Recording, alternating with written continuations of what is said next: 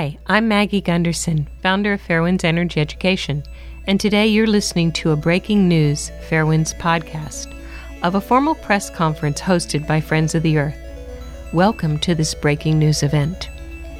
In this press conference, you'll hear Damon Moglen, Senior Strategic Advisor with Friends of the Earth, Attorney Richard Ayres, founder of the Ayres Law Group, and Arnie Gundersen, Chief Engineer with Fairewinds Associates and David Freeman, former chair of the New York Power Authority, the prior owner of Indian Point Unit 3, and an advisor to Friends of the Earth. Good day, everyone, and welcome to today's Friends of the Earth Indian Point telephone press conference.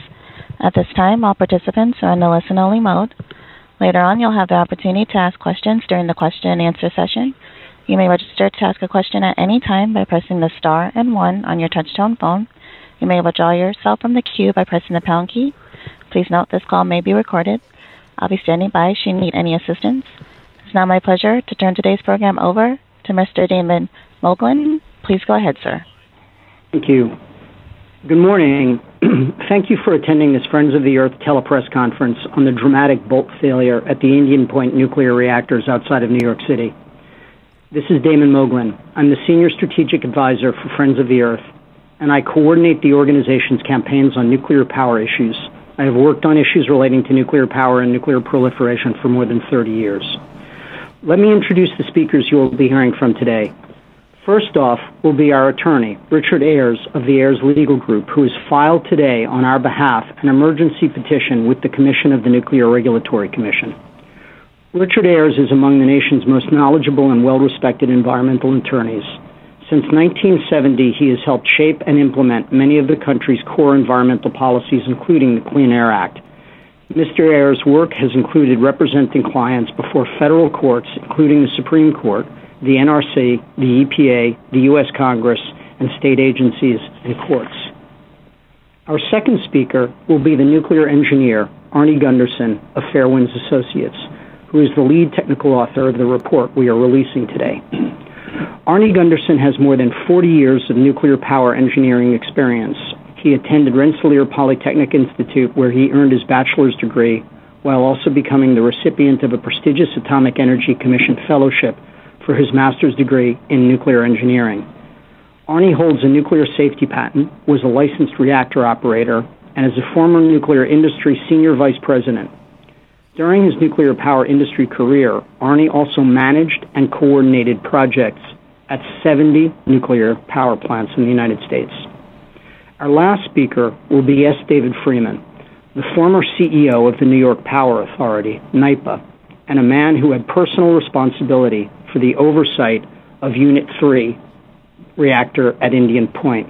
Dave now serves as a senior advisor to Friends of the Earth. Mr. Freeman has more than four decades of experience directing federal, regional, and local energy policies he was appointed chairman of the Tennessee Valley Authority by Jimmy Carter in 1977.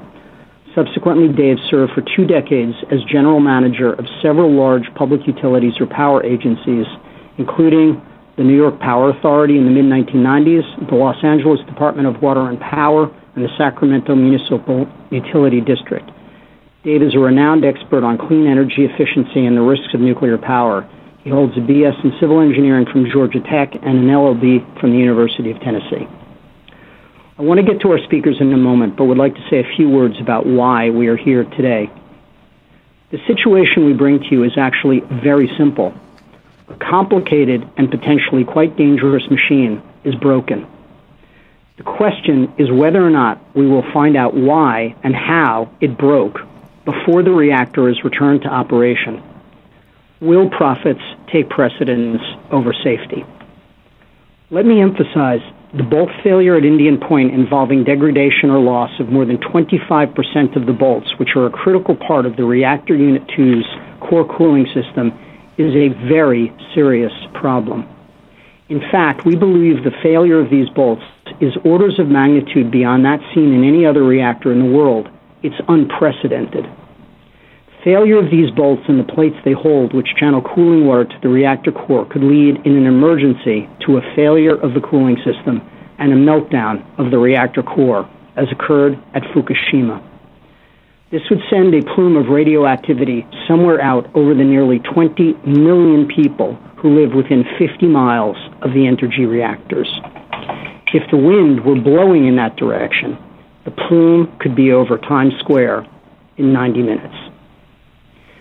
There would be no time for evacuation. In fact, as we New Yorkers all know, if there was a disaster at Indian Point, there would be no way to evacuate the millions of people trapped under the radiation in New York City and Westchester. We believe that the bolt problem must be treated as a top safety priority by the Nuclear Regulatory Authority, but the staff has not acted and has instead, at least so far, left it to Entergy to propose and start making repairs even before they have completed a full analysis of the problem on which to base the repairs.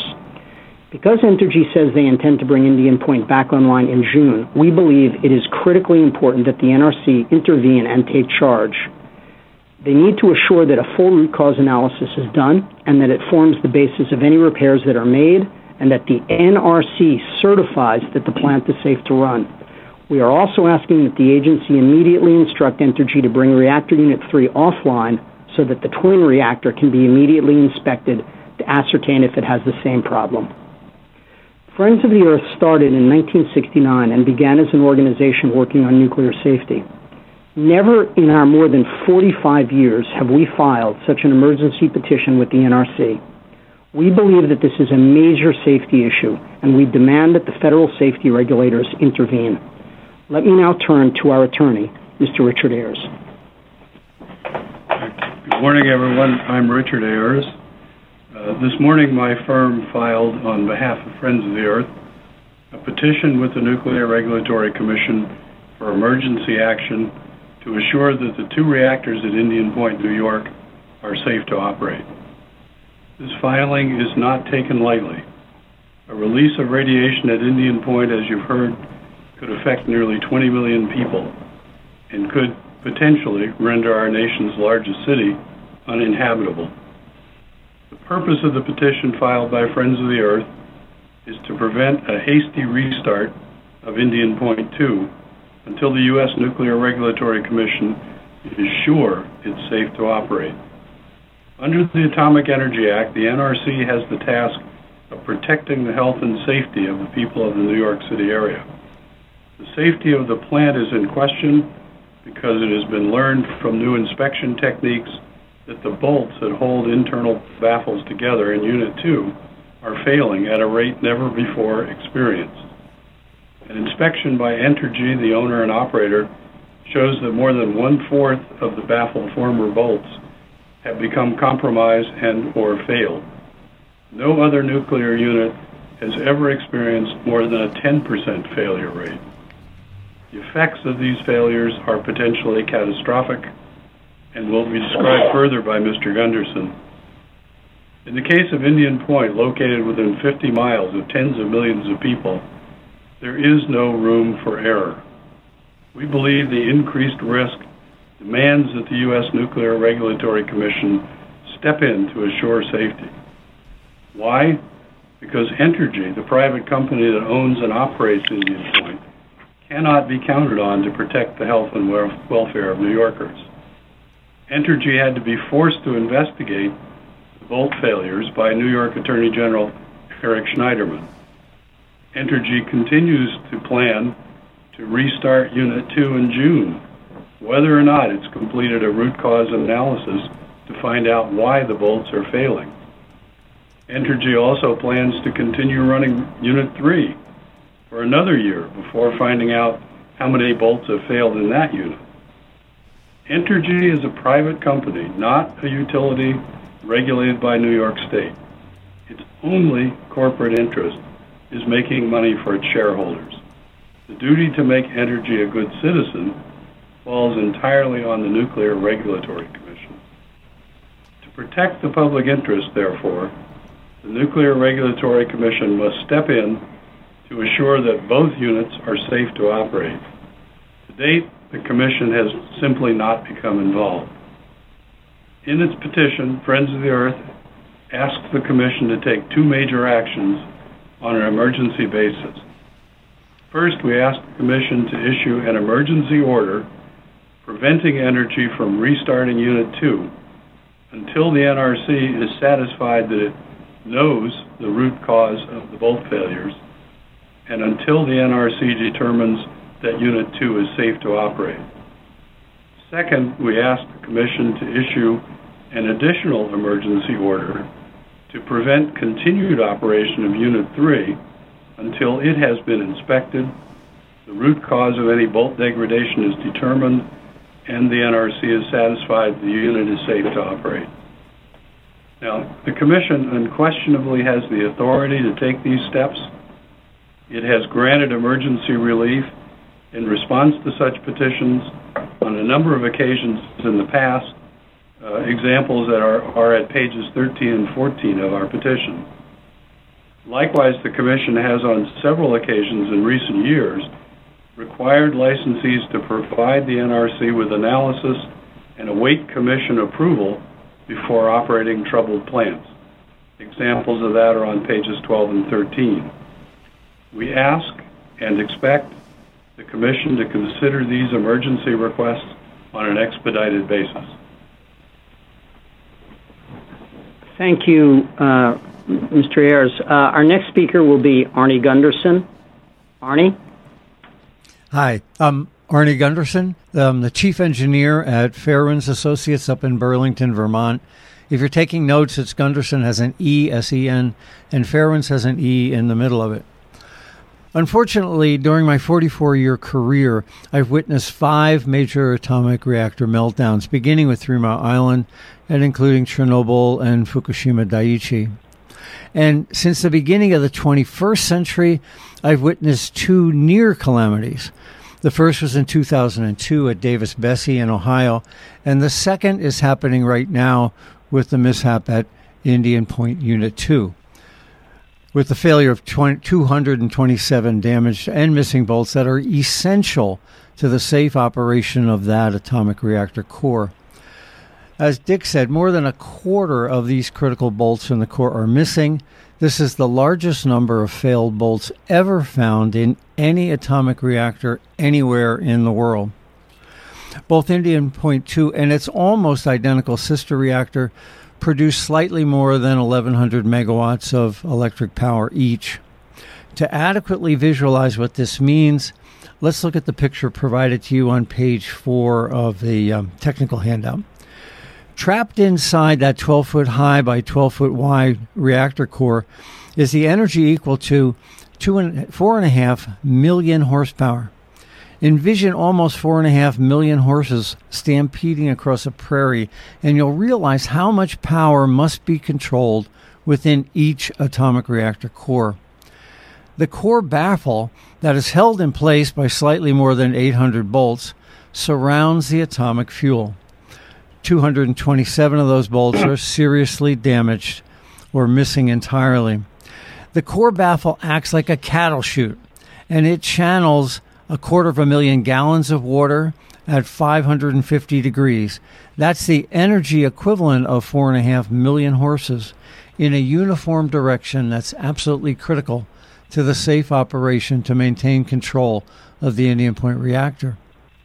The failure of more than a quarter of the bolts means that the baffle directing these 440 million stampeding horses, 4.4 million stampeding horses, is severely weakened and in jeopardy of failing to cool the atoms colliding inside. The near failure of the baffle means that a nuclear nightmare was just narrowly avoided. If the baffle had failed, see the picture on page 5 of the handout, cooling water could have bypassed the atomic reactor core, leaving the core with no method to cool it and causing a meltdown.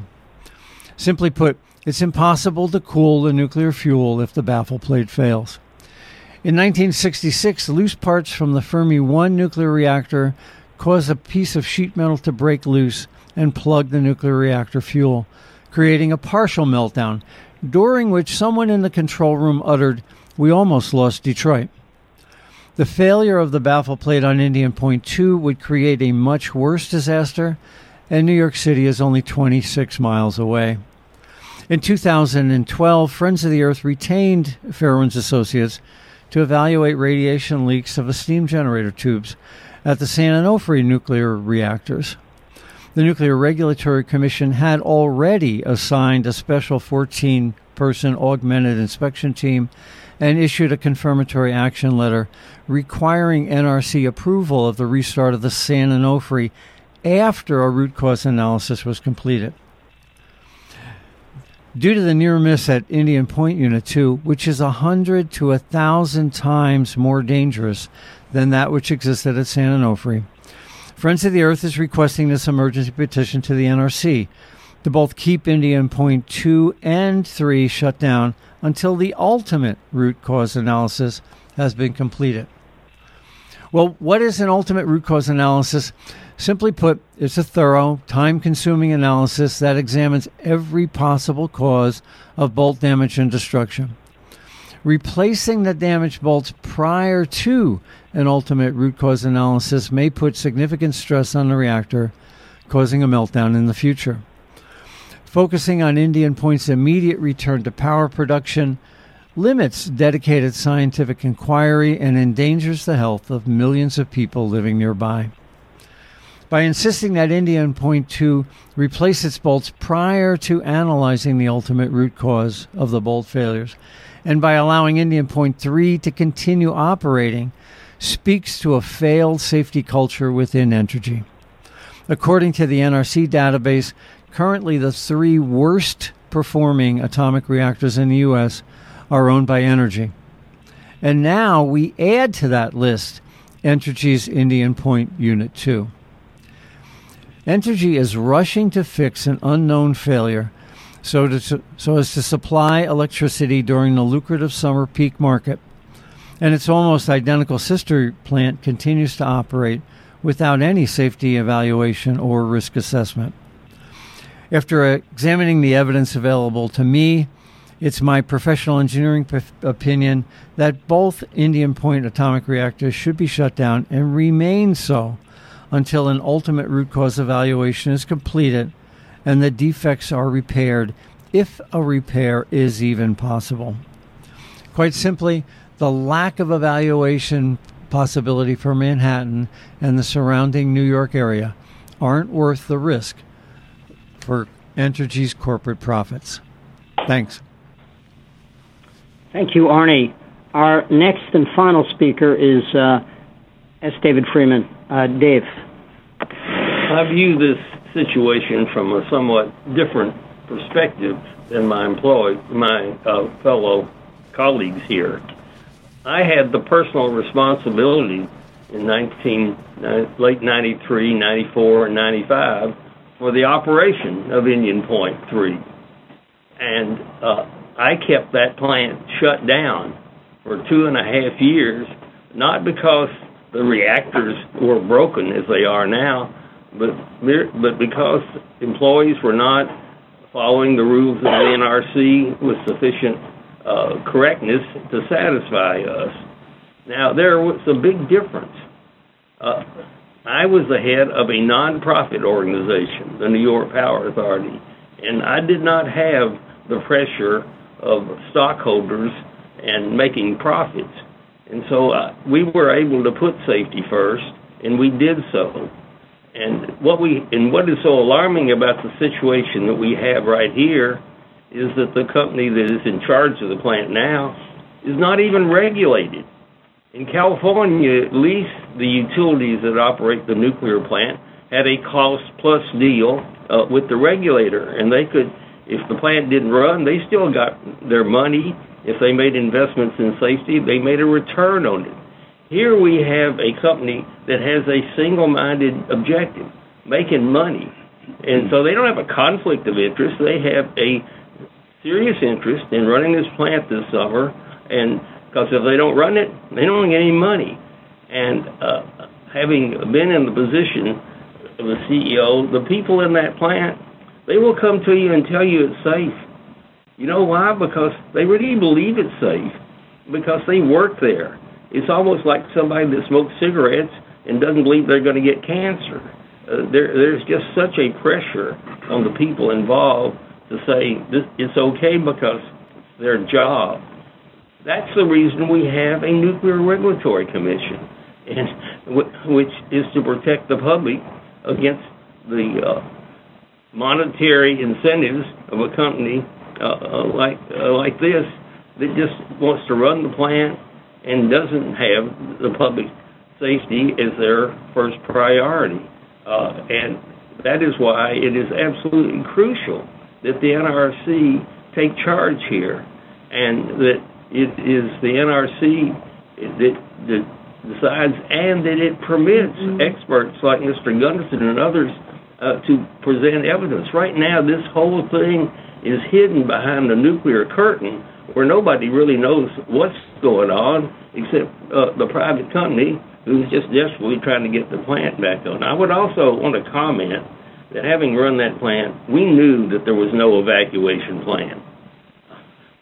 There isn't one. You can't get the six to ten million people in that area out of there in an accident. It's just not possible. The other point that needs to be made is this plant is running outside of its license. Its license expired uh, for one unit three years ago, another one a year ago. Uh, nobody in their right mind would dream of building a nuclear power plant uh, 25, 35 miles from New York City. Their license is expired. A nuclear regulatory commission asserting the public interest would deny them a license extension. This plant needs to be shut down in the name of common sense. All right. Thank you, Mr. Freeman. Um, I'd like to now turn to questions and answers. Um, Roxana, the operator, is going to be facilitating that process. Roxana, please.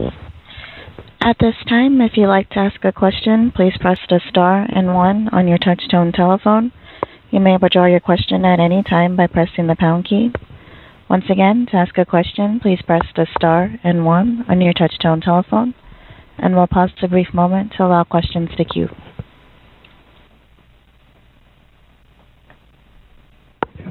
And we'll take our first question from Jennifer Peltz with the Associated Press. Please go ahead. Hi, everybody. Uh, I wondered what the process is for going forward with this petition. Is there a time frame by which the commission has to respond, or is it um, not quite as firm as that? Uh, so this is Dick Ayres answering that question. Uh, yes, the um, uh, there is no uh, uh, re- no requirement as to the timetable for a response. Um, the reason we've asked for emergency consideration is that we believe this needs to be considered right away.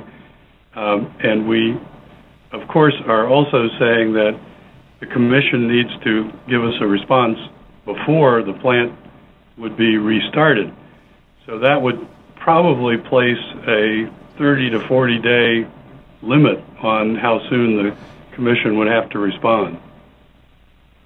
If, if I could just add this thought, a failure of the Commission to respond is a denial of our request.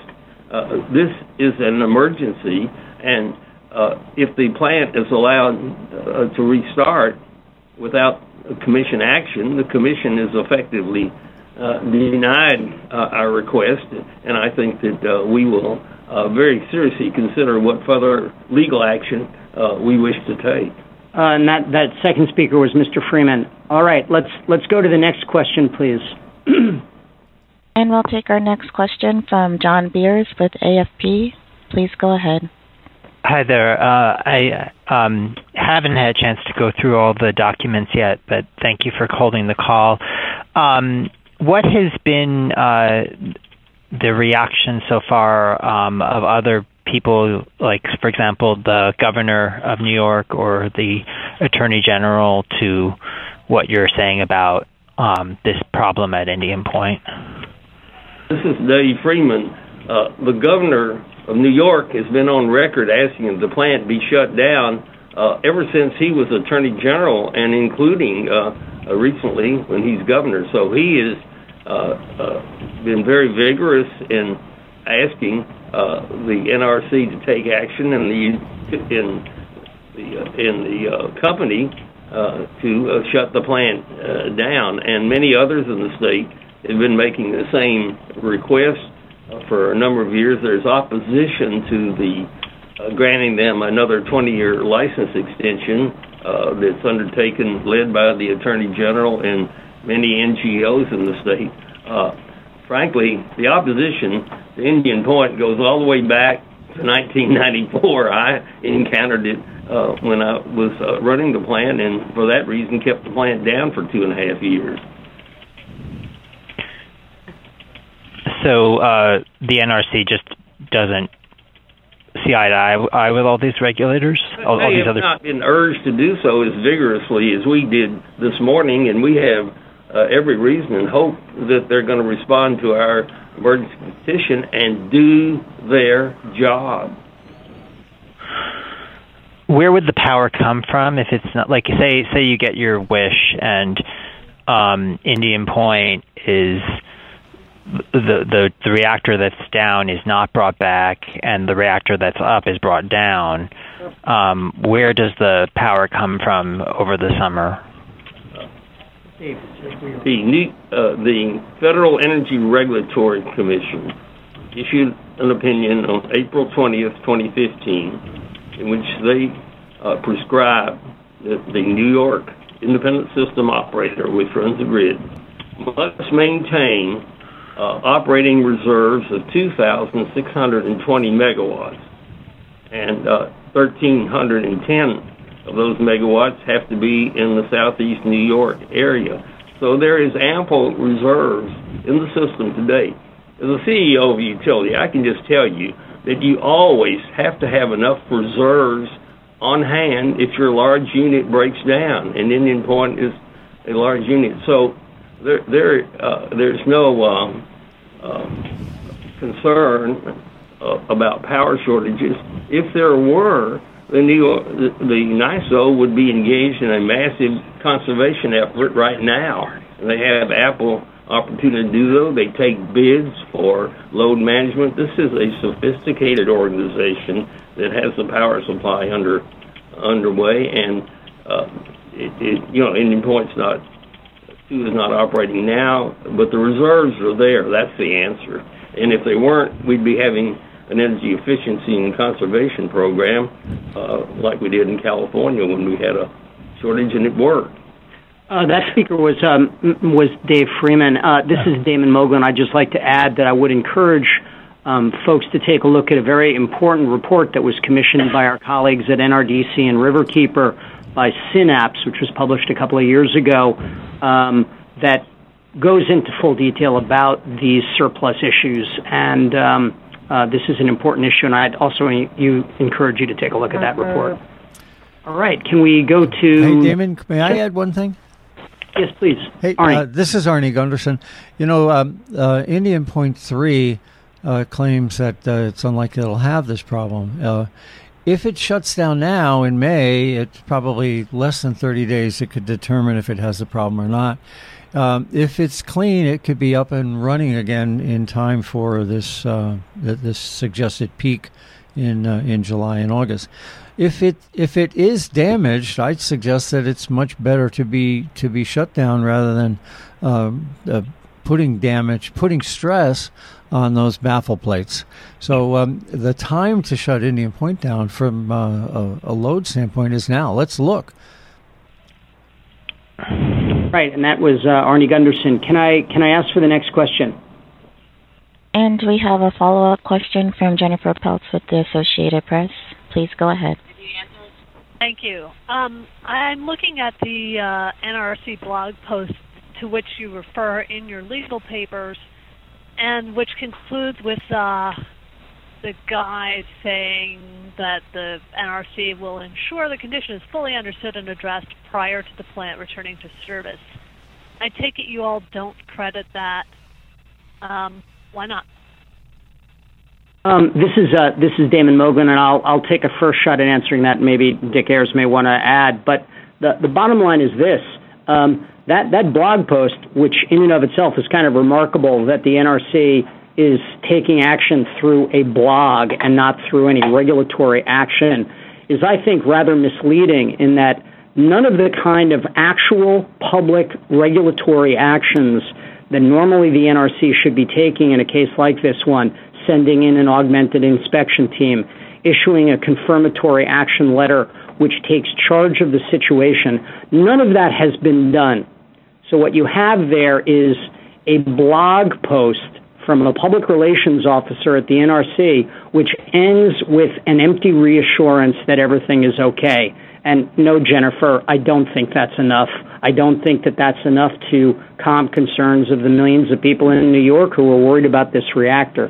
I don't know if Dick wants to add anything further about what, what we may be asking for. Well, I, I just add one thing, which is, um, you know, we what we're asking for basically is for the NRC to use the authority it has by statute to step in and make sure the plant is safe. Um, at this point, the Commission has done really nothing to accomplish that, and obviously a blog post does not carry the force of law, um, which the Commission has, uh, and because it has that force, it can require the plant to be kept closed until it's safe. It can put conditions on how it's operated. Um, it basically can do almost anything to make sure that the people who live within uh, distance of that plant are safe. Jennifer, did you did you have a follow up, or can we ask for another question? Okay, why don't we why don't we go to the next question? Once again, if you'd like to ask a question, it is star and one on your touchtone telephone, and we'll pause a brief moment to allow questions to queue.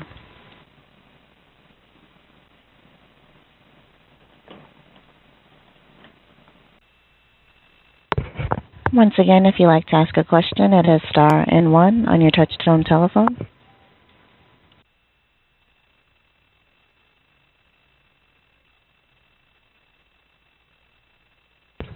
It appears we have no further questions at this time.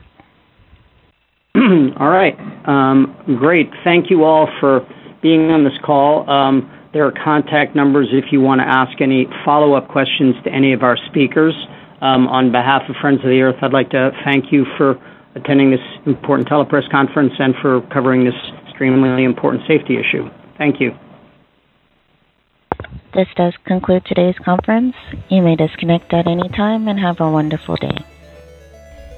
Thanks for listening to the Fairewinds Energy Education Podcast.